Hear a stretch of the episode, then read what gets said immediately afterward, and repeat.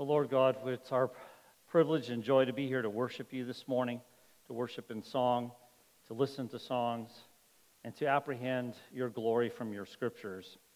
As we've been reading, in the beginning was the Word, and the Word was with God, and the Word was God.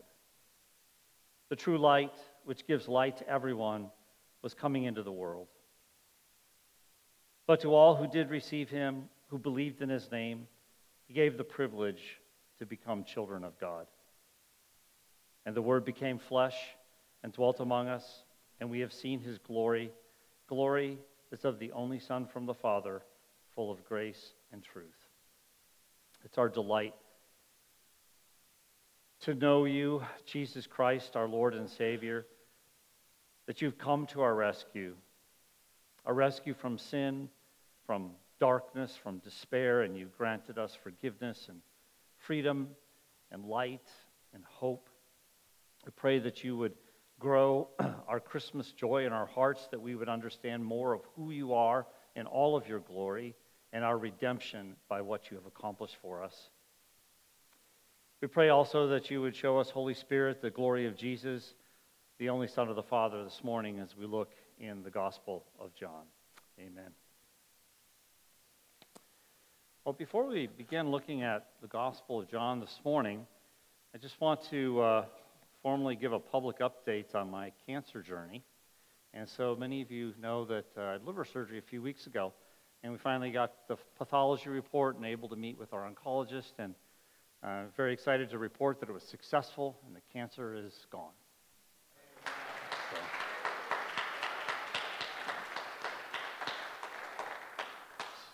so but there's still part of the journey ahead, as many of you probably know.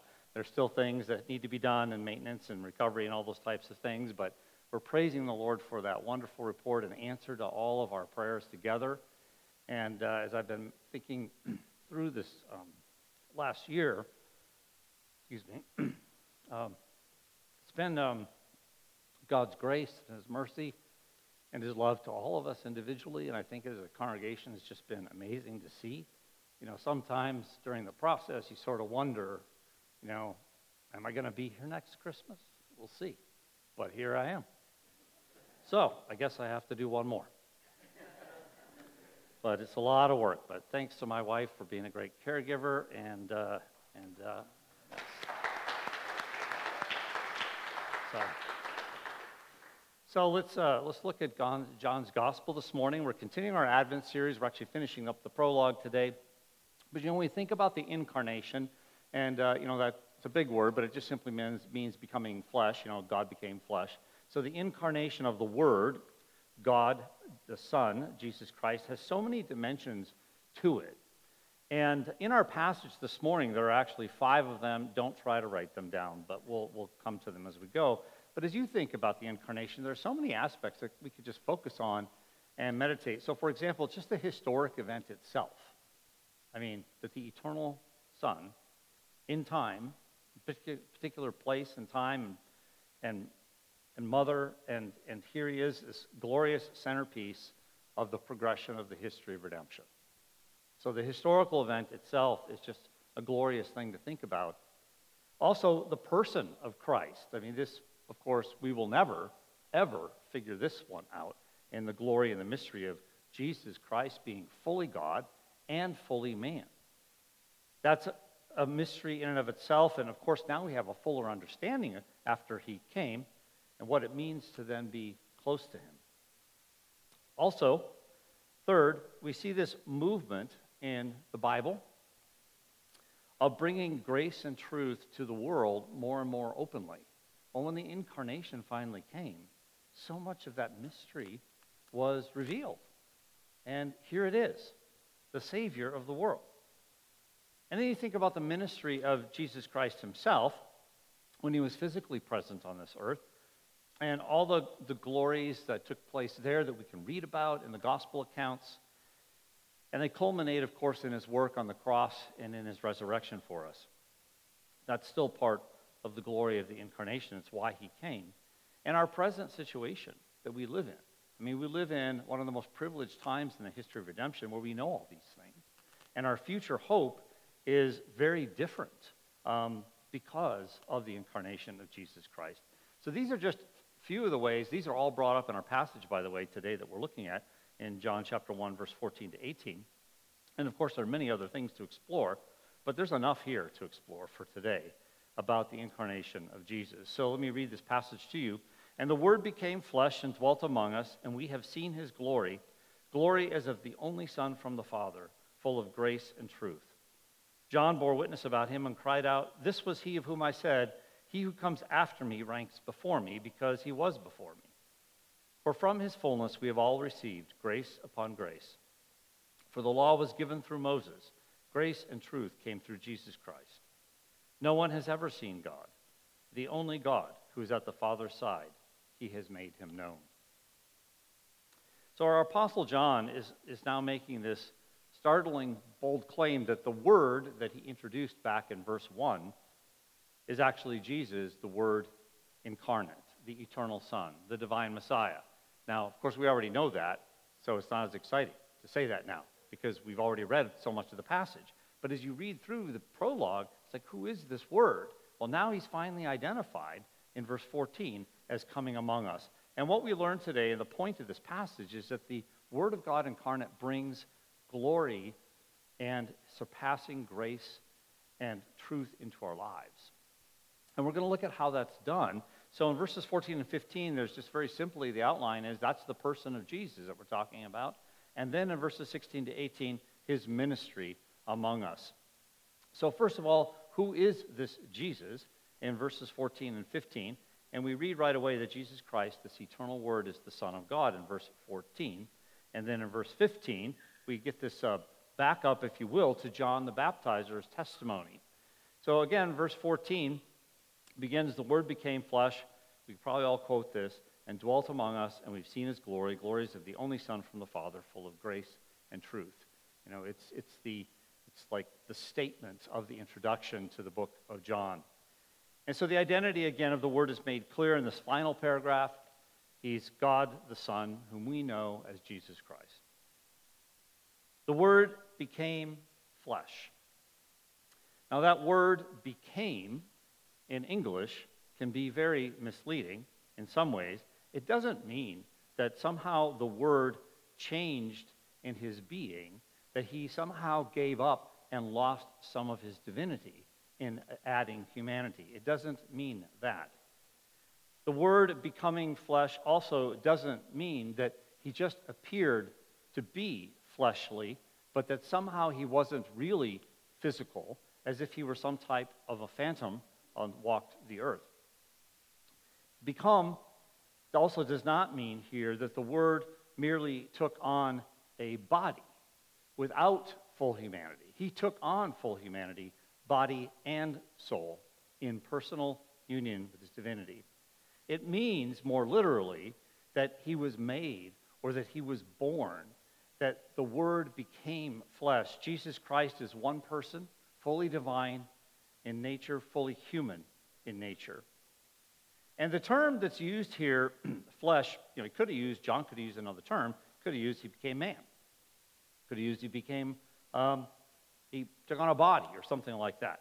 But the word to choose, the word flesh, it powerfully communicates that he entered into the whole earthly experience of the human realm, body, and soul in this fallen world.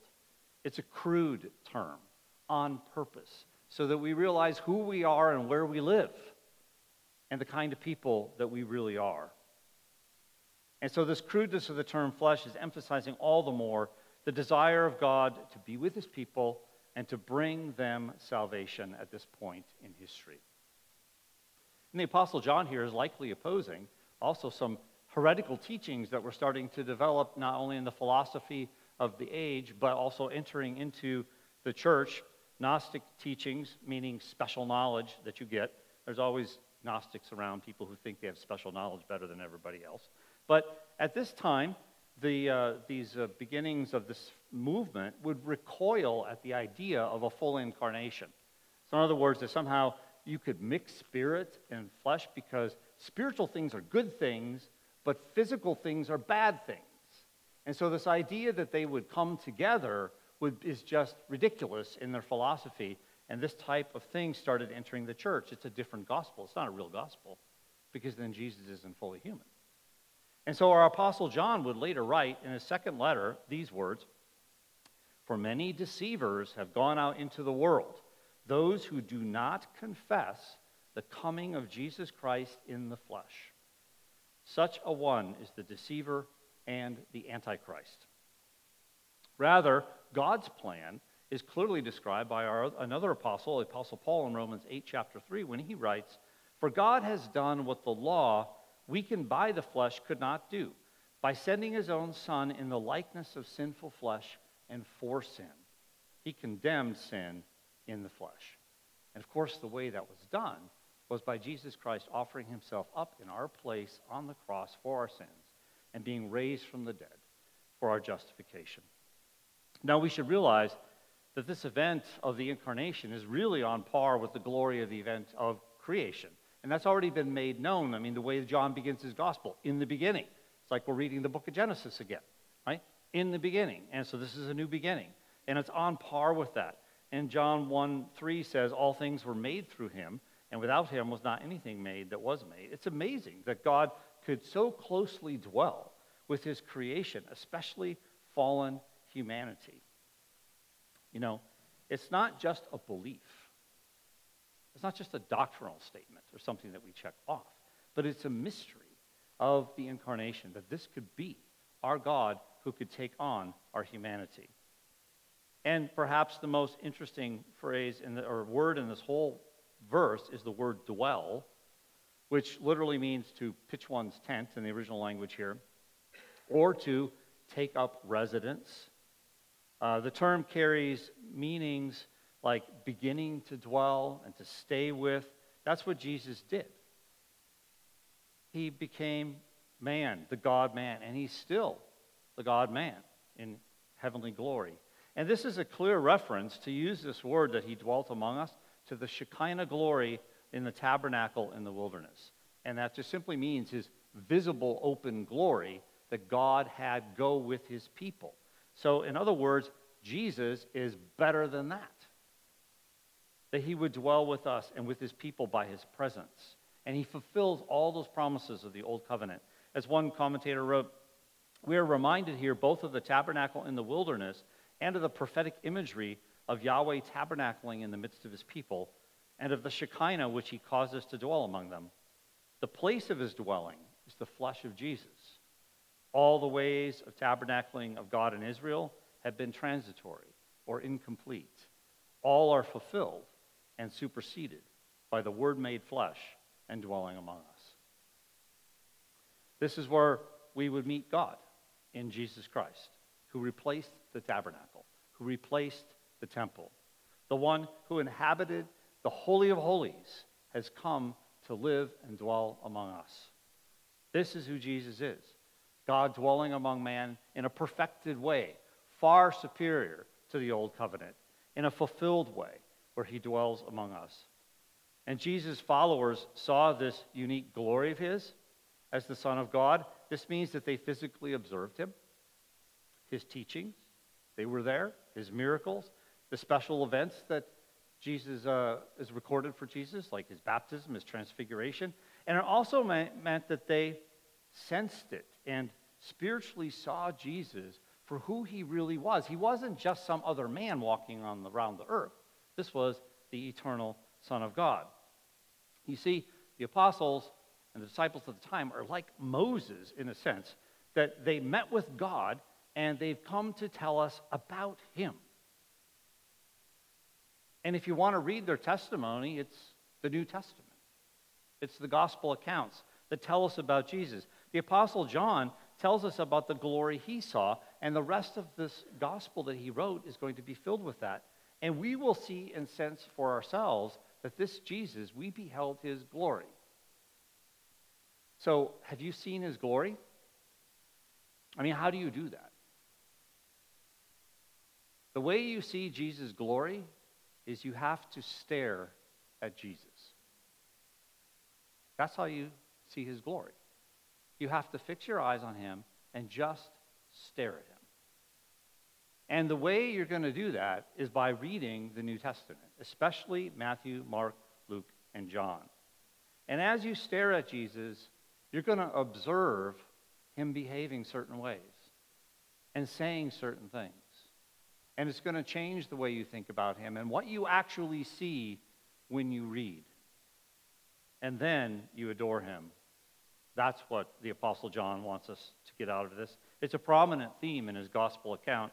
He, John, reveals Jesus' glory, how he received glory from the Father, how he shows the Father's glory, how he came from the Father's glory and he's going back to the Father's glory. Glory is definitely a theme of the Gospel of John. And so then we get to that, that his glory is that of the only unique, one of a kind Son of the Father. Many different translations of the word monogenes here, but it simply means unique, one of a kind. He's the Son of the Father. There is no other like him. This is the meaning of the term. It's not really begotten. That's not the meaning of this term about some kind of a generation or, or procession or even mission, although that comes out in John's gospel later on and it gets developed. But here it even carries the idea of a beloved one, and especially with family language. And it's the uniqueness of the Son that is behind some of the claims that we read about in John's gospel. For example, in John 3:16, for God so loved the world that he gave his only son. That whoever believes in him should not perish but have eternal life. Or later on in John 14:6 when Jesus himself says, I am the way, the truth, and the life, and no one comes to the Father except through me. This is extremely important for us to understand because there's, there's no one else. There's, there's no other way to get to Jesus, I mean, to get to God, to accept through Jesus and to understand who God really is. He's unique. And his incarnation is unique. And it, and it demands this type of understanding. And then the phrase, full of grace and truth. It parallels a common Hebrew phrase in the Old Testament God's loving kindness and his truth, or loving kindness and faithfulness sometimes. That is a parallel, purposeful, full of grace and truth. They're not meant to be separate ideas, they express one idea combined. And truth here is not talking about factual truth, it's talking about relational truth, it's talking about faithfulness, being true to the character of your being. And so the meaning bundled together in reference to God's character is that he's faithful to his covenant promises. Simply put, the incarnation of the Son of God is the full expression of God's faithfulness. How faithful is God? So faithful that he became man to redeem us from our sins. That's how faithful he is. Fully faithful. The glory of the incarnation is that it shows us that God has finally brought salvation in its fullness to deal with sin and to eradicate it, to bring grace and then we get to John the Baptizer's testimony here. It's probably in parentheses in your translation in verse 15 because it seems so parenthetical. Then all of a sudden, well, John bore witness. This is John the Baptizer. He bore witness about him and cried out, This was he of whom I said that he who comes after me ranks before me because he was before me. And so we go back to John Again, these are different Johns, right? John who wrote the Gospel is different from John the Baptizer that we're talking about here. But if, if you go back, he was brought up earlier, right? There was a man sent from God in verse 6 whose name was John. But he's not the light, but he came to bear witness of the light. And John is brought back in here because he's the first of seven witnesses that the Apostle John is going to bring forward in his first 12 chapters of his book to convince people that they really should believe in Jesus. He really is the Son of God who became man. He, he really is the one who can save you from your sins. And so in verses 6 to 8, we get, we get identified. We identified who John really is. And, uh, and now we have the summary of his teaching here. This is what he taught. It's a summary statement. Kinds of things John would go around teaching. John was leading a revival, uh, leading people to repent in light of the fact that the Messiah is coming soon. And then later on, the narrative here, starting in verse 19, um, we get the narrative of John's ministry. But John the Baptizer was this witness to Jesus as he is the eternal Word who is the Son of God. Now, the prophet John here is six months older than Jesus, as cousin, and began his ministry before Jesus started his. And so it would seem that as you sort of look, the person who starts first, well, they're more important. So it would seem that John the Baptizer's ministry is much more valuable than the ministry of Jesus. But the prophet John here declares that Jesus was actually before him ministering because of his eternal existence. And that's exactly what it means here. We probably thought, is that what he means? That Jesus always existed? Yeah, that's exactly what he means.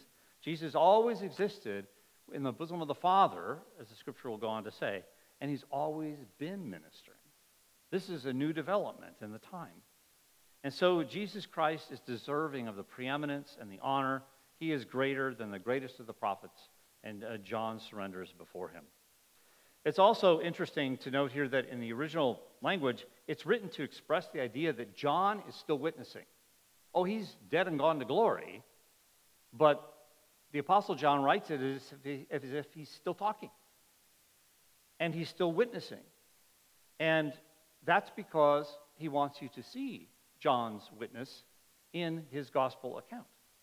And so our apostle makes it very clear who this person of Jesus is. He's, he's fully true God. Verse 1 full true divinity. And now, full true humanity in verse 14. It's on purpose. These are the bookends of the introduction.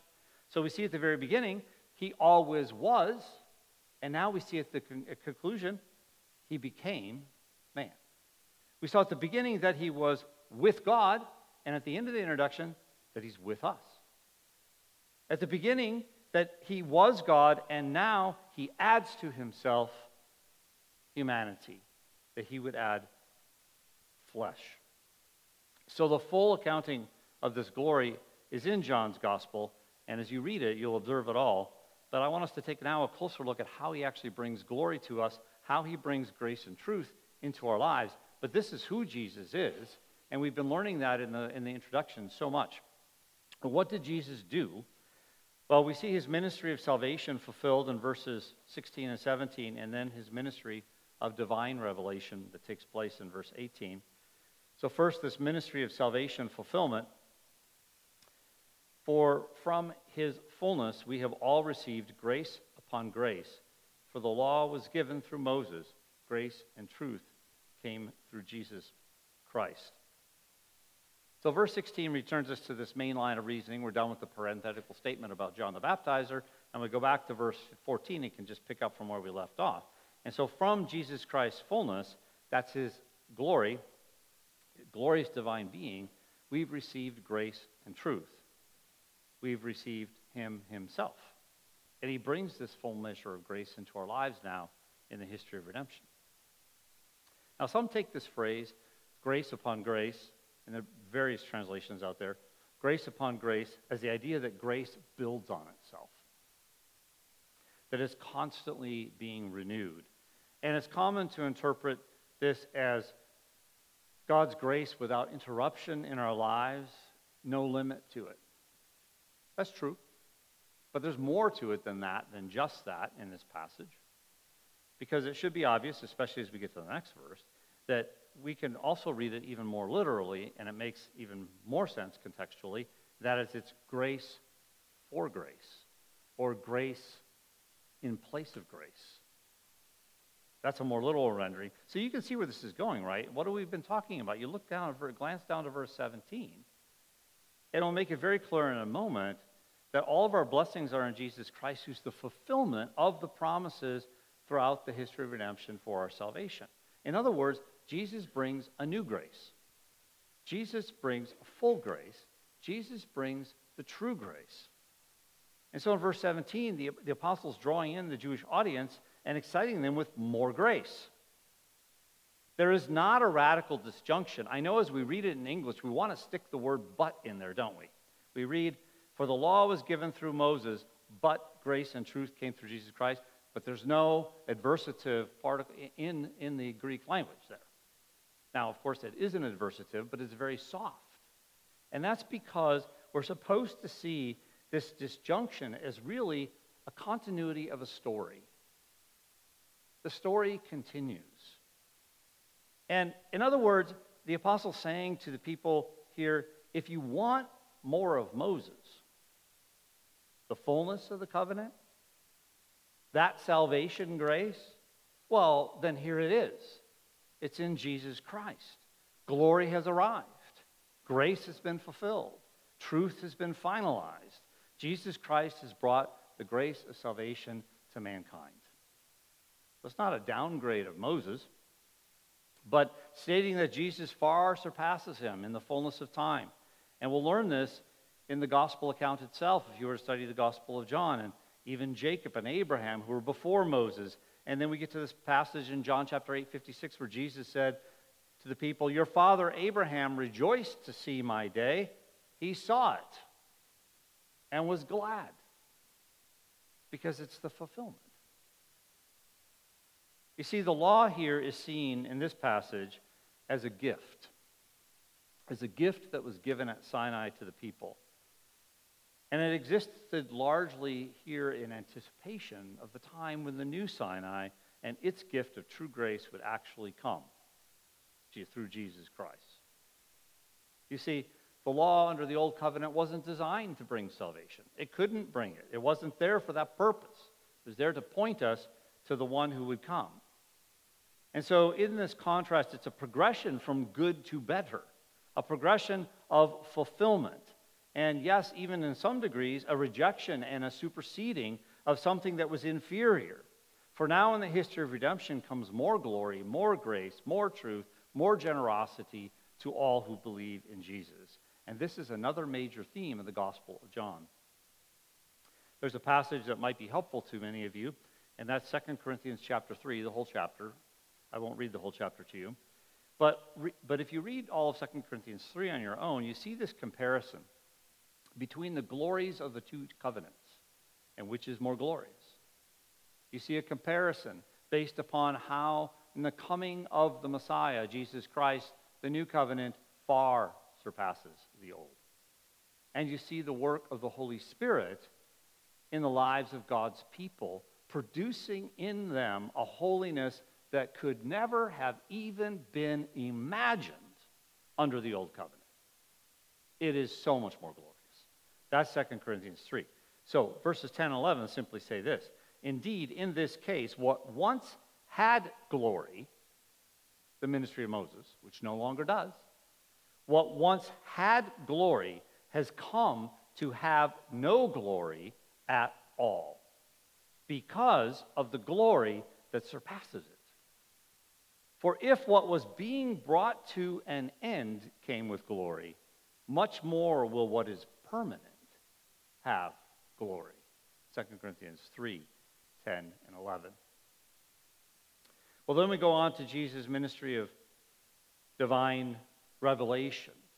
So he brings hope, brings grace, brings truth, brings faithfulness and fulfillment in all of his work and his life, his teaching, of course, his death and resurrection for us.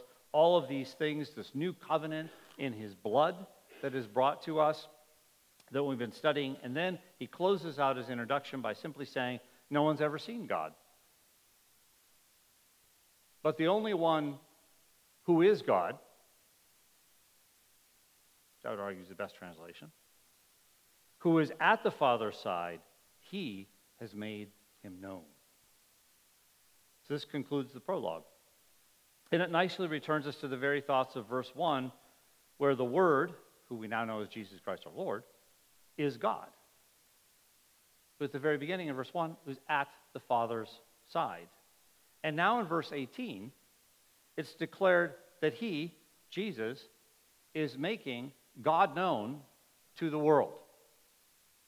Because the world has never seen God. Nor would they know anything really, truly, deeply in comparison about him. So no one has ever seen God, the scripture says, not even Moses saw God. I mean, all of Moses' views that he had of God, they were all partial, if you go back and look at them. And they were given to him in a way to cause us as the readers is like, oh, wouldn't that be great to see God someday? And it's all an anticipation of Jesus Christ coming in the flesh. And there are two basic reasons why no one can see God. One is because God is a spiritual being and we're embodied beings and we don't see spiritual beings. Second of all, God is terrifyingly holy and we're sinful beings who can't be in his presence without being consumed. But you see, Jesus Christ solves both these problems. He becomes human, he's the God man forever, embodied. And he would die for our sins, and so bring forgiveness and give us his own righteousness, die in our place, cause us to be united to himself. He bridges this holiness gap. And so in John 12, 45, Jesus says, Whoever sees me sees him who sent me. That's who Jesus Christ is. He ministers to us the very vision of God. He's the only God, as we read in the translation, the ESV here, meaning, again, the unique one, the one of a kind one, in being God the Son. And the best translation is the only one who is God. That's it. Who is at the Father's side, he has made him known. This is how verses 1, 14, and 18 all fit together, right? So 1 and 18, the beginning and the end, 14, sort of in the middle. And it brings it all together. We know God now as a triune being because of Jesus, who's the Son incarnate, the Word, God Himself. The second person of the Trinity, at the Father's side, He's in the closest relationship to Him. That's an idiomatic, I mean, the idiomatic expression here that in the Father's bosom or in the Father's lap, that kind of a thing, means that He's in the closest possible relationship to the Father. So, in other words, who do you think knows God the best? I mean, that's the idea, right? So, He alone is uniquely qualified to teach the world, to teach us about Him. He then also is, it makes a lot of sense then when He says He's the only way to get to God the Father. Because people don't like it when you say that to them that Jesus is the only way because they think you made it up, right? Or it's just your religion. But it makes a lot of sense when you realize who Jesus really is. Well, there can't possibly be any other way because he's the only one who knows. He's the only one who's going to give you access. So if we want confidence in really knowing God, then we have to know Jesus. He was always with the Father and while on earth, even, he was with the Father spiritually and with the Father in his divine nature. And we'll all see in the future that he has been there ever since his ascension and forevermore. And he has made him known. The last phrase. It's an unusual expression, actually. And it means so much more than some of our translations take it, and uh, that somehow he's just explaining something. Like, and, and some will say that, like, he has explained him or he has exegeted him, or he has exposited him. You know, use all those great E words, you know. So, as if he's just came to explain something. But the verb here means something more like this it means he came to give a full account, he came to give an interpretation, he came to tell the whole story. Those are much better understandings of what's really being said here. No longer would the story of salvation be told in figures and in ceremonies, but Jesus Christ himself would forthrightly tell us the story of God's redemption. And in fact, that's exactly what we have in the Apostle John's account. He makes it very clear what this ministry of Jesus is it's the fulfillment of the promise the promise of grace, of truth, of life, of faithfulness, of redemption. And the ministry of Jesus is to reveal with clarity the truth of who God is and what God is really like and how to relate to him. So the incarnate word, as we study today, brings his glory and a surpassing grace and truth into our lives. That's what the Apostle John wants us to understand as he opens his gospel. This is introduction. He hasn't even actually started talking yet, really, to us as we read this. And when we get to the conclusion of this in the Apostle John's introduction, I mean, most of us are like, I don't think I'm going to be able to finish this book. I mean, this is so complicated, you know, and there's just so dense, this language. And, uh, but I would just encourage you, don't worry about it. It, it gets easier. And um, so the density of the prologue, and there's the richness of the theology here. You don't have to worry if you don't have it all figured out here, because as John goes along and tells the story, you're going to figure it out. Because he's going to make it really, really clear as he goes through the rest of his book.